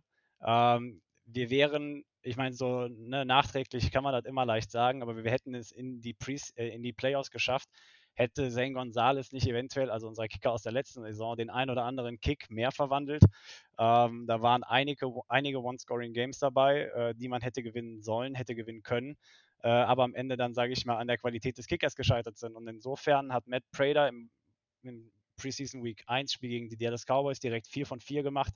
Äh, drei davon waren von 40 bis 50 Yards. Also da merkst du halt schon, da ist, äh, ich meine, klar, okay, da, da, da, sind vielleicht andere Vibes und äh, der Druck ist nicht ganz so hoch, aber äh, nichtsdestotrotz, also die Kickerposition lässt auch so ein bisschen vielversprechender wirken. Und mit dem Abgang von ähm, Malcolm Butler ist auch ähm, äh, und einer unserer Neuzugänge aus dem Draft, Marco Wilson aus der vierten Runde, für den wir hochgetradet hatten im Draft, äh, sage ich mal, hat sich hervorgetan oder konnte sich hervortun und äh, von dem wir doch jetzt erwartet, sage ich mal, im Starting Lineup mitzustehen. Ähm, und insofern, das sind so die Erkenntnisse oder die Haupterkenntnisse aus der Preseason bei uns. Ja, da bin ich auch sehr froh, dass wir uns über das Kicker-Thema bei den 49ers in den letzten Jahren keine Sorgen machen mussten mit Robbie Gold. Ja. Und äh, ist ja nicht umsonst, dass die äh, die Spieler in der NFL, die am meisten Punkte in ihrer Karriere gemacht haben, dass da irgendwie in den ersten 30 Plätzen über 20 Kicker sind. Also und man muss ja nur mal die Minnesota Vikings fragen, auch äh, wie wertvoll so ein Spieler sein kann und dass man da auch äh, die Playoffs verpasst oder wichtige Spiele verliert. Das ist schon viel wert, wenn das jetzt bei euch dann auch äh, passt. Was würdest du denn sagen, Stärken, Schwächen eures Rosters und vielleicht auch in Bezug so auf euren Coaching-Staff? du sprichst den Coaching-Staff also, äh, nochmal separat und finde ich gut, weil äh, ich glaube, die größte Frage, die man sich als Arizona Cardinals-Fan äh, stellt, ist, äh, wie wird sich Cliff Kingsbury kommende Saison anstellen? Also es wird ähm, schon kritisch beäugt bei euch. Es wird schon euch, ne? kritisch ne? beäugt, definitiv, weil am Ende des Tages äh, musste Cliff Kingsbury auch vor allem zum Ende letzten Jahres eine Menge Kritik dafür ernten, wie er, sage ich mal, die Playcalls gestaltet hat. Das war alles sehr einseitig, eindimensional, äh, sehr vorhersehbar.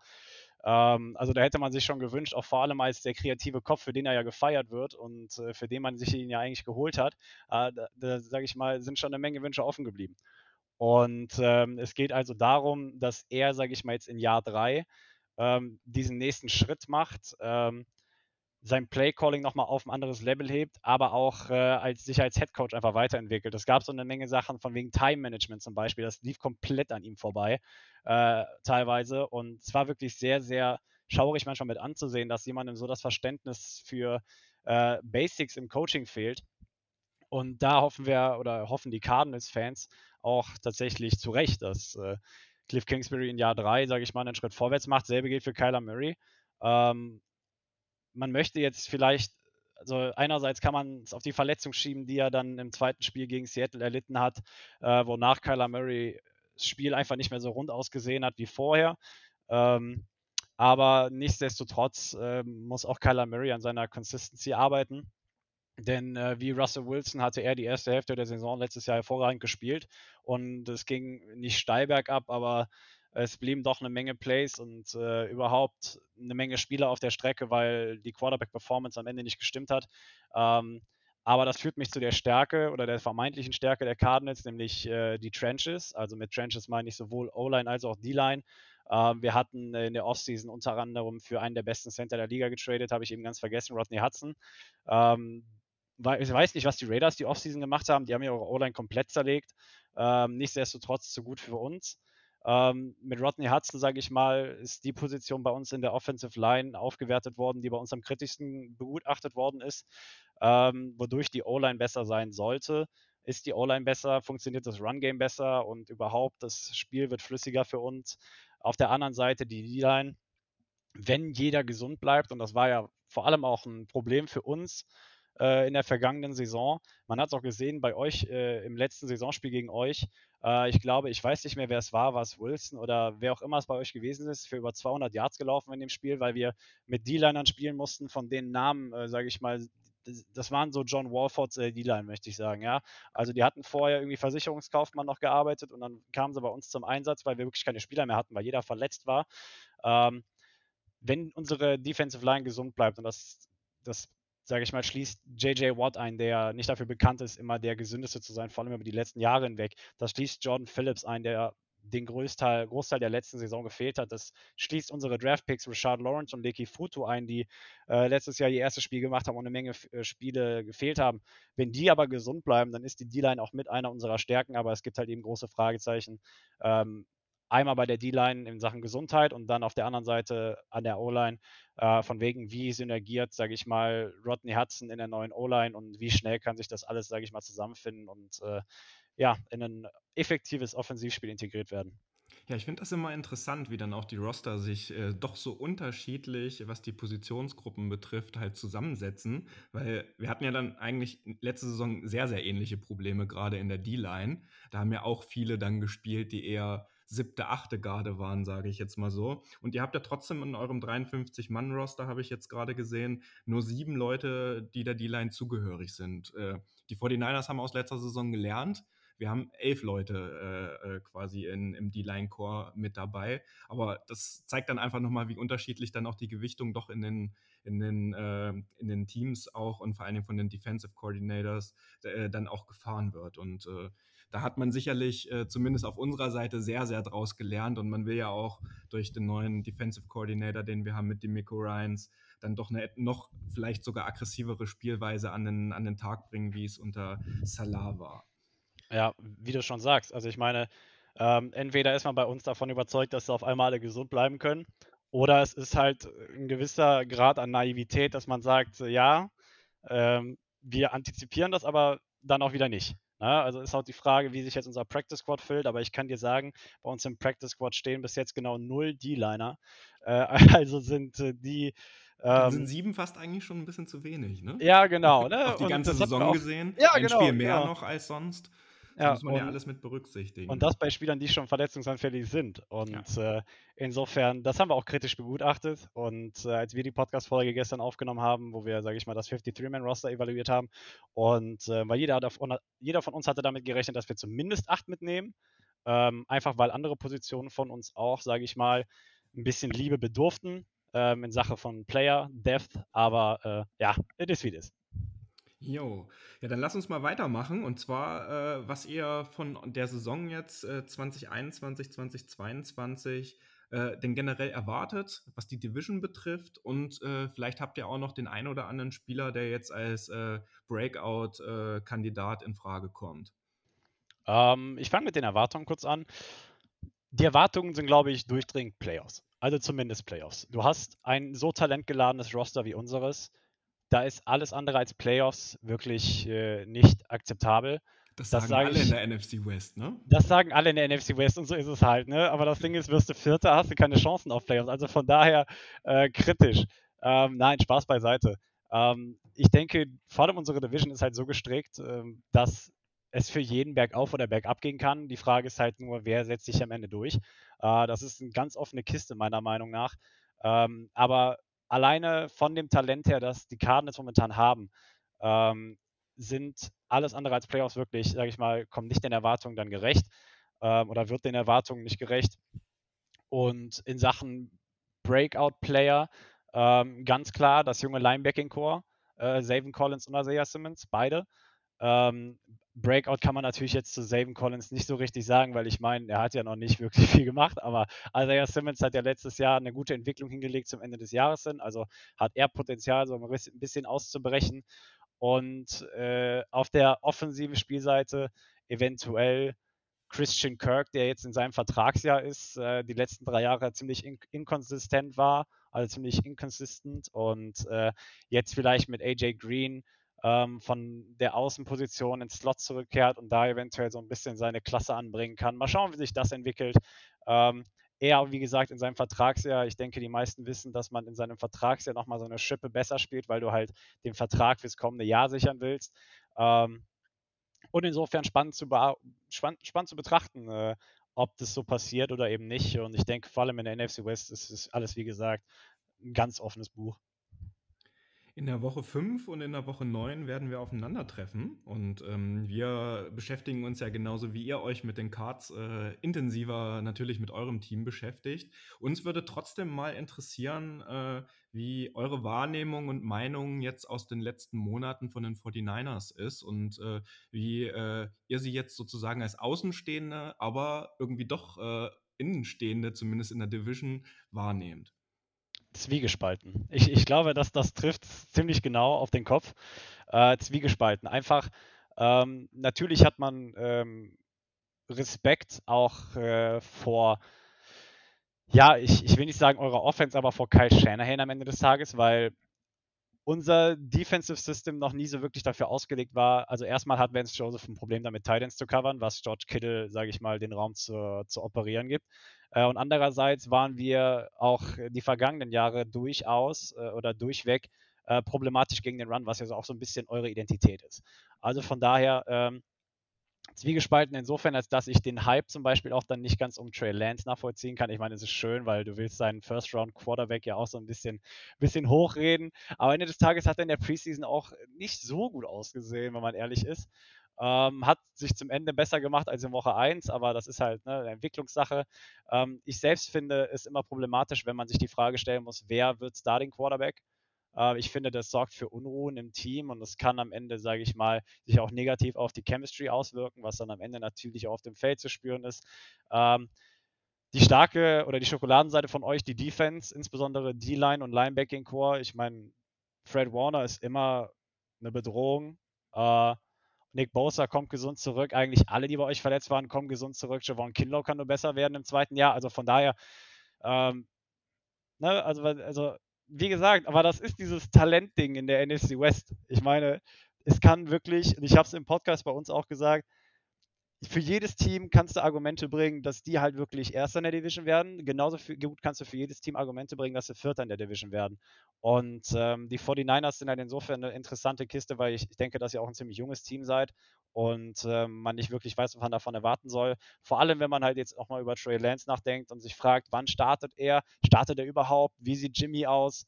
Ähm, aber ich denke, das sind alles Fragen, die nur die Zeit beantworten kann, äh, wenn sage ich mal, Woche 1 bis 6 oder so rum sind und dann, ne? Also mal schauen.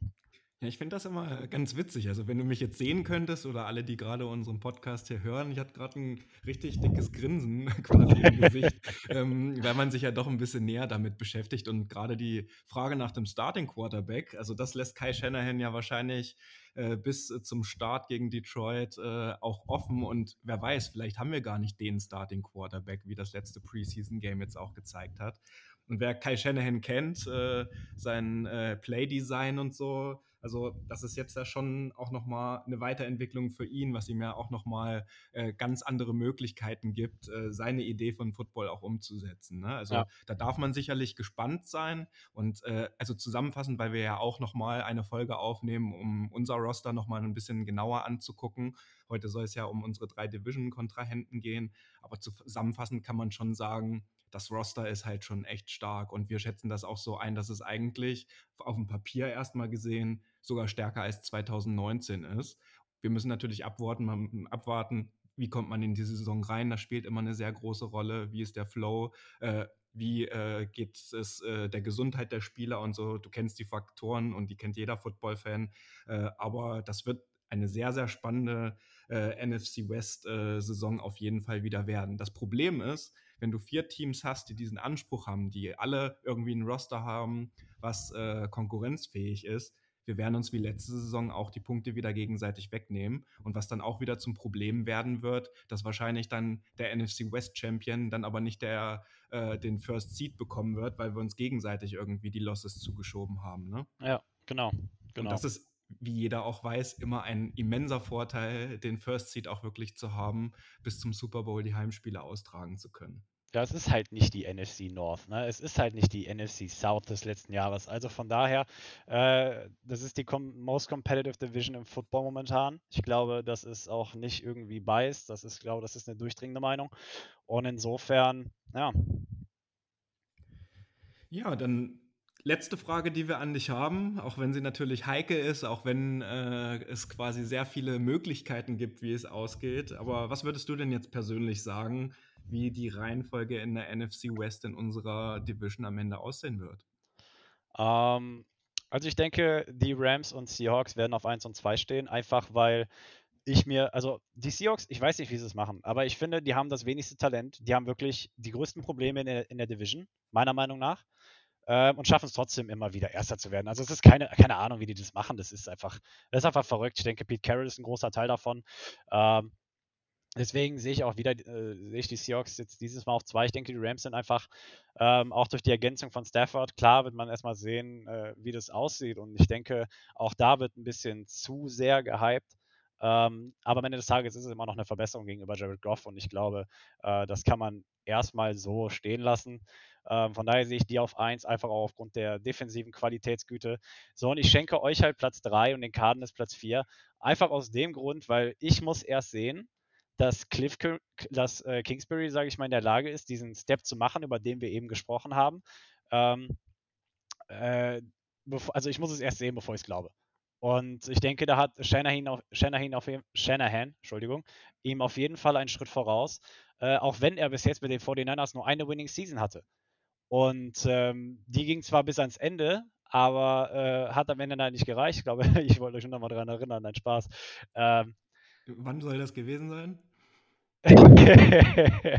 ähm, nichtsdestotrotz, also deswegen gebe ich euch den dritten Platz und uns den vierten, einfach weil ich glaube, dass äh, ja, in Sachen äh, Coaching-Staff da halt noch eine gewisse Diskrepanz ist, bis ich, nicht eines, bis, bis ich eines anderen belehrt werde. Und ähm, andererseits, also wenn man, also Rams, auf an, Rams an 1, glaube ich, und Platz 2, 3 und 4 können aber äh, rumgeschachtelt werden wie bei Jenga. Also das ist offen. Keine Ahnung. Ja, das wäre es auch mit den Arizona Cardinals gewesen. Lieber Joshua, äh, wir danken dir ganz, ganz herzlich, dass du dir die Zeit genommen hast, stellvertretend für die German Bird Gang. Äh, waren knackige 26 Minuten äh, mit den Arizona Cardinals. Ich äh, danke dir wirklich ganz herzlich für diese Aufnahme und gebe dir jetzt nochmal die Chance, äh, ein, zwei Sachen loszuwerden. danke dir, David, auf jeden Fall. Danke für die Einladung. Macht wie immer, hat wie immer Spaß gemacht. Ähm, wer sich äh, so ein bisschen mehr für euren äh, NFC West äh, Division Kontrahenten interessiert, also wie gesagt, ihr findet uns auf Facebook, Twitter und Instagram überall über German Bird Gang. Ähm, und insofern schaut vorbei, damit ihr auch bei uns immer auf dem aktuellsten Stand seid, weil am Ende musst du immer wissen, wie es um deine direkten Kontrahenten aussieht, äh, damit du dir eine gewisse, sag ich mal, damit du so ein gewisses Bild machen kannst ne, von der Lage. Und insofern äh, danke dir, David, nochmal für die Zeit. Und ja, ich muss Rise Up Red Sea sagen. ja, und die Cards werden wir in Woche 5 und in Woche 9 äh, in der Regular Season sehen. Und ich denke, entweder mit dir oder mit einem anderen Vertreter äh, oder einer Vertreterin von der German Bird Gang werden wir da sicherlich dann auch wieder in Kontakt kommen. Wir wollen in der nächsten Saison ja auch wieder die Previews und die Reviews machen zu den Spielen. Wir bleiben sowieso in Kontakt. Wir äh, sehen uns ja auch äh, in der Social Media Blase. Und ich würde jetzt an dieser Stelle weiter an den Moritz reichen, der äh, einen Vertreter äh, von den Rams hier in Germany äh, quasi auch nochmal äh, interviewt. Und dann sind wir komplett mit unserer NFC West äh, sozusagen Preview. Ja, David, danke. Und ja, und jetzt kommen wir zum Teil mit den Rams. Ich meine, Lars hat ja gerade mit den Seahawks schon etwas ausführlicher gesprochen, David auch ein bisschen ausführlicher mit den Cardinals.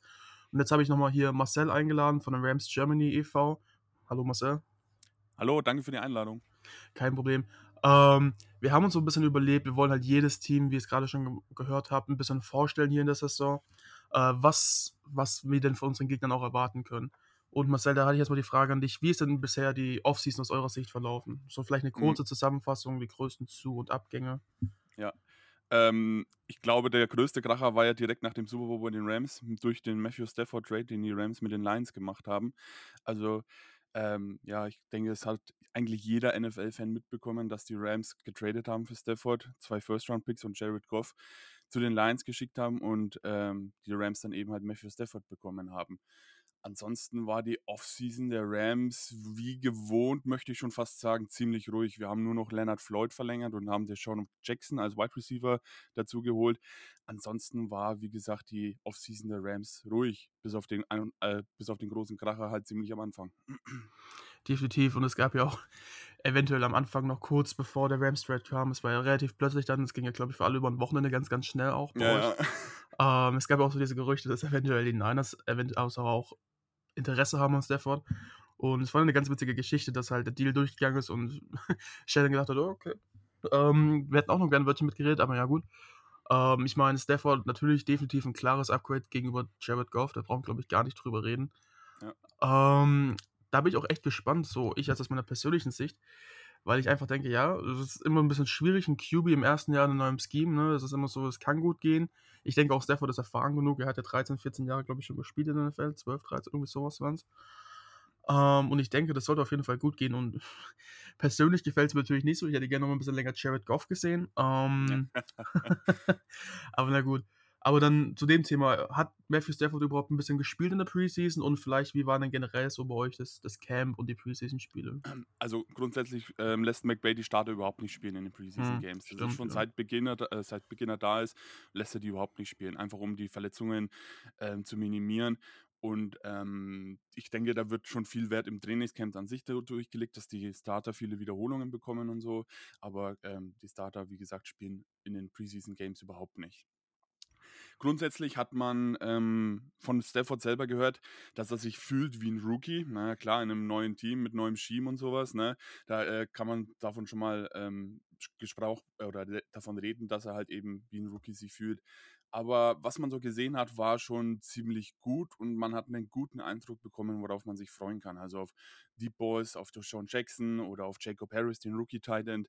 Ähm, das sah schon alles ziemlich vielversprechend aus. Ähm, Wie es dann jetzt ist im ersten Spiel gegen die Bears, muss man mal gucken. Ähm, ich denke, da wird noch ein bisschen, ja, so Kommunikationsprobleme da sein, klar. Aber ich denke, das funktioniert ganz gut, weil McVay halt einfach ein ultra guter Head Coach ist und ähm, ich denke, darauf kann sich oder ja, darauf, darauf kann sich halt Stafford einfach verlassen und die beiden, denke ich, werden harmonieren. Ähnlich wie es ja war mit Goff und McVay, bevor halt der Bruch kam. Definitiv. Und ich habe auch immer, ich habe es intern bei uns in der Gruppe gesagt, ja, das Schöne an Jared Goff war halt, er ist halt nicht so der beste Deep Passer gewesen. Deswegen waren die Rams auch noch so ein bisschen limitiert in ihrem Playstil. Äh, das hat man ja auch bei uns, ziemlich ähnlicher Vergleich, ziemlich guter Vergleich, Entschuldigung, äh, mit Garoppolo gesehen, dass halt einfach das Playbook jetzt auch vor allen Dingen im Vergleich zu den Trey Lance oder Stafford dann halt doch schon relativ beschränkt ist, weil er weiß, okay, er kann zwar tief werfen und hat auch eine gute Percentage, wenn man es so sieht von den Stats her, aber es ist halt eigentlich komplett sinnlos, weil er wirft halt kaum tief. Und wenn er tief wirft, ist es dann irgendwie so die, wir, wir beten quasi mal, dass es funktioniert und die Plays sind nicht darauf ausgelegt, dass er wirklich tief wirft. Mhm. Und das öffnet dann halt das Playbook schon. Davor habe ich ein bisschen Angst, weil McVay, wie du es gesagt hast, sehr, sehr guter Coach. Ich würde sagen, mit Shannon wahrscheinlich sogar einer der besten in der NFC. Ähm, ich glaube, dass dann Pete Carroll bei weitem nicht drankommt. Vor allen Dingen an die Kreativität von beiden nicht. Das stimmt. Ähm, in der Offense.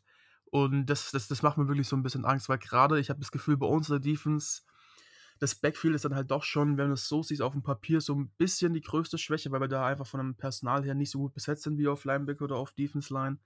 Ähm, deswegen werden es ein sehr interessantes Spiel und ich glaube nicht, dass wir es relativ einfach haben, wie die letzten zwei Jahre euch zu sweepen, also beide Spiele zu gewinnen. Ähm, ich glaube, das wird ein bisschen schwieriger diese Saison und ich schätze da auch die Rams mit als den stärksten Mitfavoriten ein.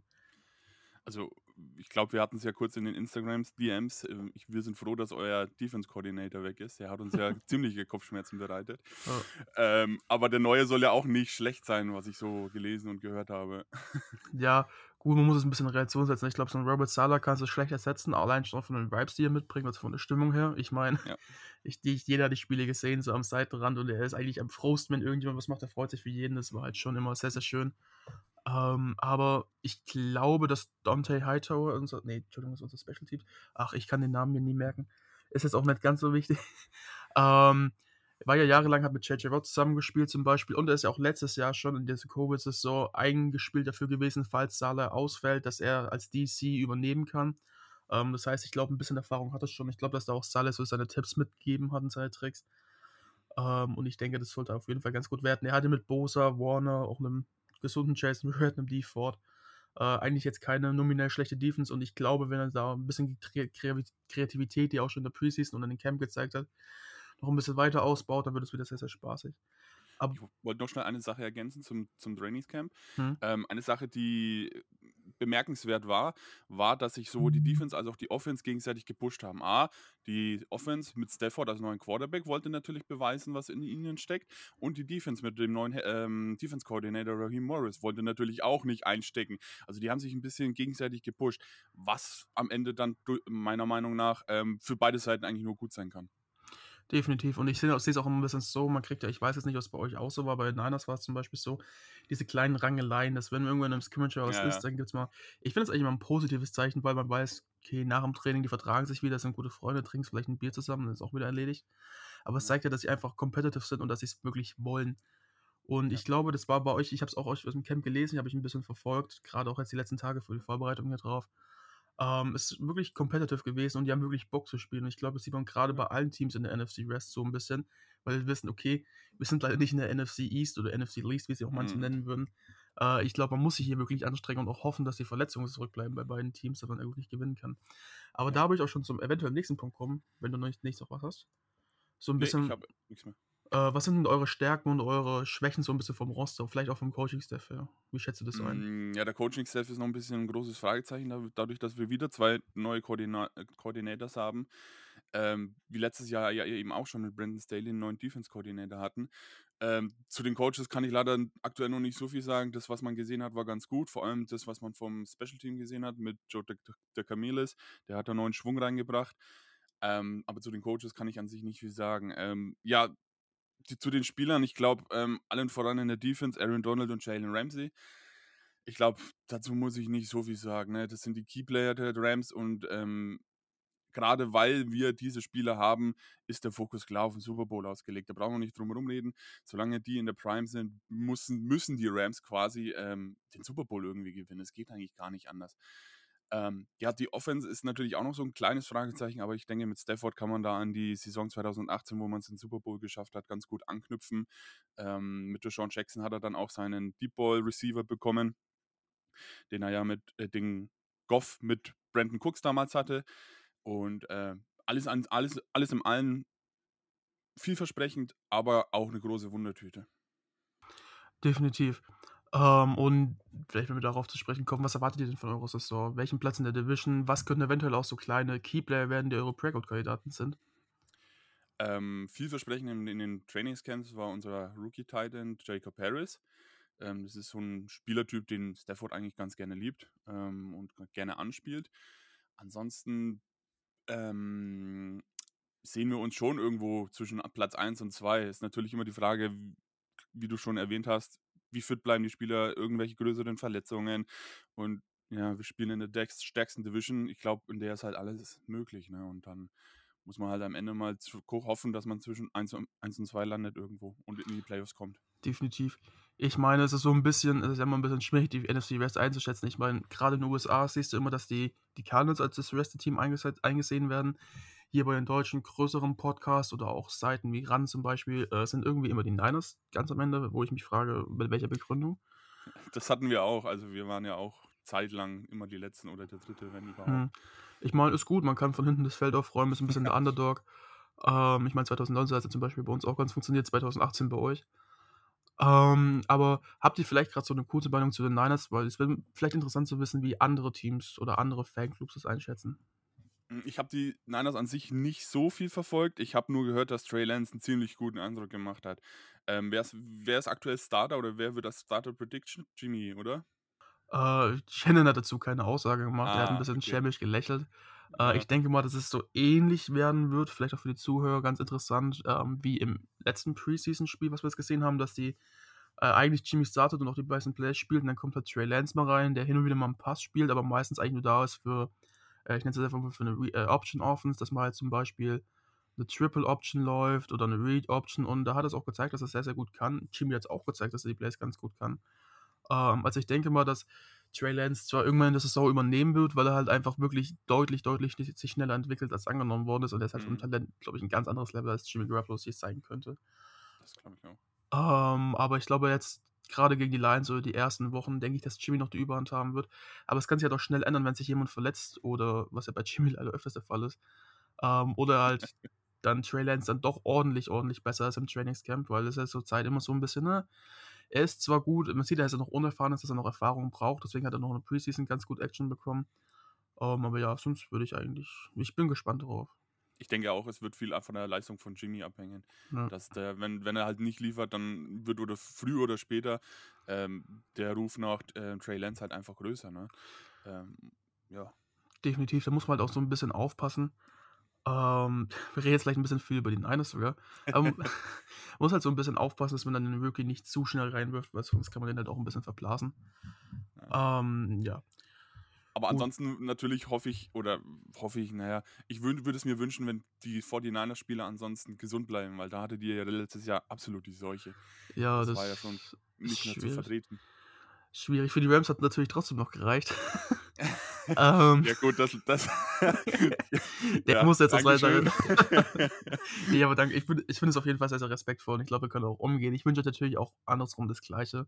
Äh, ja. Es ist einfach deutlich spannender, wenn dann die ganzen Top-Spieler da sind und man wirklich sehen kann, wer ist besser und nicht, ja, wer hat gerade mehr gesunde Spieler da.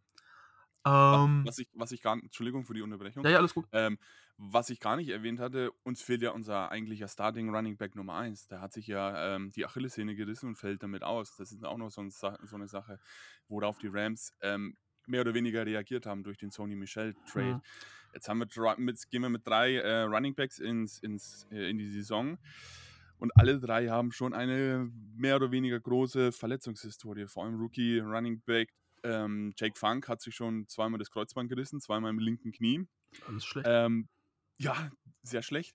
Ähm, wird also spannend, wie die Rams mit dem, wie sie in die Saison gehen an Running Backs, durchkommen und ob alle fit bleiben. Also ich glaube, da wird, das ist auch noch so ein ganz, ganz großes Fragezeichen.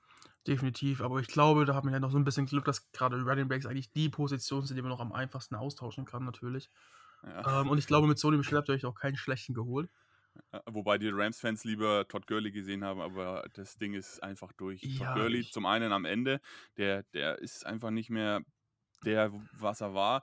Und auch die Art und Weise, wie man sich von Todd Gurley getrennt haben, denke ich, sind nicht vielversprechend für eine Reunion. Ja, da muss man auch ganz ehrlich sagen, hm, es ist halt nicht sinnvoll, einen Running Back, sich auf einen Running Back zu verlassen, wenn er nicht gerade irgendwie der zweite oder dritte ist, der vielleicht noch ein bisschen Potenzial hat, mal für hier und da.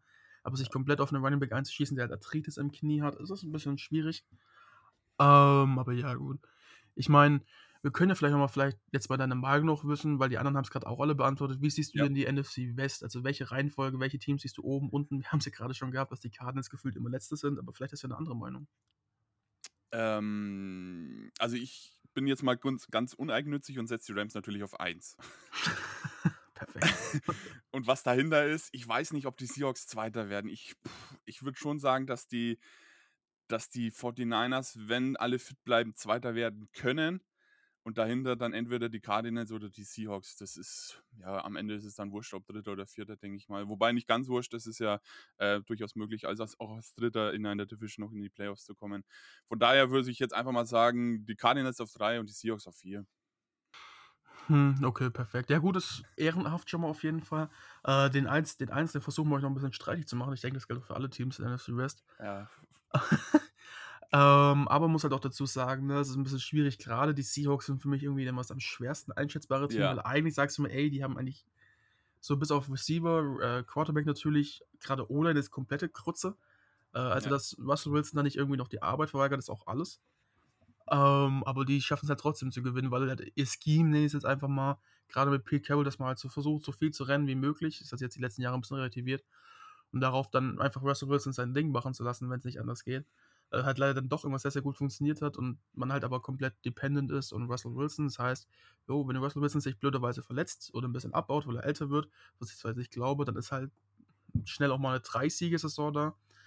Äh, weil ich glaube, mit dem Backup-QB brauchst du da eigentlich nicht großartig anfangen. Ähm, und da sehe ich so gerade die Rams, aber auch die 49ers ein bisschen ausgeglichen, weil man halt sich nicht so auf Superstar-Spieler verlässt, sondern halt weiß, wir haben ein breites Roster. Ähm, und wenn sich einer verletzt, ist es natürlich nicht gut aber man kann es auch irgendwie kompensieren. Ähm, ich glaube, gerade bei unseren beiden Teams ist es auch witzig, weil die Verletzungen sind ja eh schon auf jeden Fall auch da gewesen die letzten Jahre. Mhm. Und ja, es ist schwierig, deswegen, ich kann die Seahawks schlecht einschätzen. Wenn natürlich ja. alle fit bleiben, dann ist es natürlich immer ein Threat, auch wenn ich glaube, dass Pete Carroll langsam so sein Zenit erreicht hat und einfach dieser Spielstil nicht mehr lange funktionieren wird. Ähm, ich glaube auch, sorry. Nee, alles äh, gut. Nee, jetzt bist du. Machst du ähm, ich glaube auch, dass ähm, Russell Wilson langsam limitiert wird mit dem Playbook von Pete Carroll. Hat man, glaube ich, in der letzten Saison schon ansatzweise gesehen, ein bisschen. Definitiv, man muss halt dazu sagen, ja. Russell Wilson, ich glaube, er ist mit einer der talentiertesten QBs der NFL. Klar, nicht das Armtalent wie ein Josh Allen oder wie ein Patrick Mahomes. Ähm, aber man muss ihm halt einfach zugestehen, er ist saugut, er ist richtig effektiv. Gerade sein Deep Ball ist sehr, sehr, sehr, sehr, sehr schön. Ich glaube, wahrscheinlich mit der beste Deep Ball Passer der NFL. Ja. Äh, muss man halt los zugestehen. Die haben auch sehr gute Receiver mit dem Scheme mit Tyler Lockett, ähm, DK Metcalf und jetzt mit ihrem Rookie, wo ich den Namen nicht kenne als Slot Receiver. Ja, es ist, es ist wie gesagt wirklich sehr, sehr schwierig, aber ich glaube, dass die drei Teams so um die Krone kämpfen werden in der NFC West. Äh, die Cardinals schätzen mir jetzt, glaube ich, persönlich wahrscheinlich beide ein bisschen, ein bisschen schlechter ein, weil es halt einfach Fragezeichen sind gerade mit, äh, mit Kingsbury als Head Coach. Ist er jetzt wirklich der richtige Head Coach? Äh, ist dann auch gerade die Frage noch, ist Kyler Murray wirklich dein Franchise QB? Die Meinungen gehen ja auch da ziemlich weit auseinander, denke ich mal. Ich glaube, die einen sagen, er ist genial, die anderen sagen, ja, es ist ein bisschen schwierig mit ihm zu schemen. Jetzt gerade in seinem Scheme sieht er zwar gut aus, aber kann er das auch in einem anderen Scheme? Kann er wirklich so adaptieren, wenn man sich nicht auf ihn einbaut mit seinem Scheme? Es ist ein bisschen die Frage. Ich denke, das wird alles offen sein und ich glaube, wir werden da am Ende der Saison wahrscheinlich erstaunt sein, wie es aussieht. Ja, wie nach jeder Saison in der NFC. Ja, es ist irgendwie immer so. Das ist Katastrophe. Wie, also, ein, wie, wie einfach, sorry, was? Äh, alles gut, ich war fertig. Wie einfach wäre es, wenn man eigentlich Chiefs-Fan wäre und einfach jedes Championship-Game spielt und nicht jahrelang Patriots-Fan gewesen wäre. Naja, gut. Ja, oder Cowboys-Fans, da weiß man, dass man grundsätzlich schlecht ist. okay. Ja gut, immerhin dieses Jahr können sie keinen 8 und 8 Saison haben. Das muss man auch mal Ja. zugeben. auch wenn sie es wahrscheinlich hinkriegen werden, 8 und 8 und 1 zu gehen. Aber ja gut. Ja, schön. Immerhin, na gut, jetzt haben wir wahrscheinlich alle mit unseren Franchise-QB in der NFC West. Das wird auch sehr, sehr spannend zu sehen. Ich glaube, das Potenzial, irgendwie jeder geht in die NFC West, wenn es geht. Ich glaube, Gerald McCoy bei den Seahawks auch letztens vorgestellt war es. Äh, war es oder war es Gino Atkins, einer von beiden? Ich glaube, Gino Atkins war es. Ah, jetzt einfach loaded mit Talent. Ich glaube, in jedem Team sind da, also ich würde behaupten, in fast jeder andere Division würde ein Team der NFC West wahrscheinlich ganz oben stehen. Äh, naja, gut. Aber auf jeden Fall, dann bedanke ich mich mal, dass du da warst heute bei unserem, bei unserem Podcast. Ich meine, die anderen beiden haben jetzt ein bisschen länger gesprochen und haben jetzt versucht, hier ein bisschen kurz und knackig zu halten. Ähm, ich glaube, die Folge geht auch schon lang genug. Ähm, dann bleibt mir nicht viel anderes übrig, um noch dir einen schönen Tag zu wünschen, Marcel. Und natürlich danke, dass du da warst. Ja, vielen Dank für die äh, Einladung und Aufnahme und äh, natürlich auch an alle Fans da draußen, egal zu welchem Team ihr gehört, eine wunderschöne NFL-Saison und hoffentlich ist euer Team dann da, wo ihr es gerne hättet. Und dann wünsche ich euch noch so einen schönen Tag beim Hören, schönen Morgen, Mittag, Abend, je nachdem, wann ihr hört. Folgt natürlich auch gerne unseren Kanälen auf Instagram oder Facebook, at 49 Empire GER. Und ja, Cheerio. Das war der Niner Empire Germany Outside Zone Talk. Streamt und abonniert uns auf allen gängigen Kanälen unter ad 49ers Empire GER.